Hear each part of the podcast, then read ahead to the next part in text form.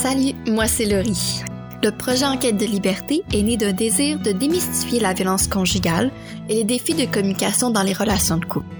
Je suis partie à la rencontre de différents intervenants, autant au Québec qu'en France, afin de mieux comprendre cette réalité.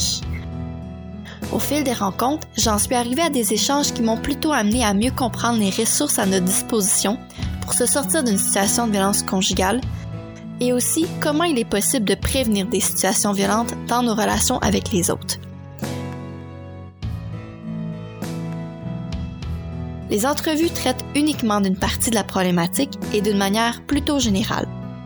Je te suggère fortement de te référer à un expert pour répondre à toutes tes questions relatives à ta situation spécifique, si tu souhaites aider quelqu'un ou si tu as l'impression que tu aurais besoin d'aide dans ta propre relation. Bonne écoute!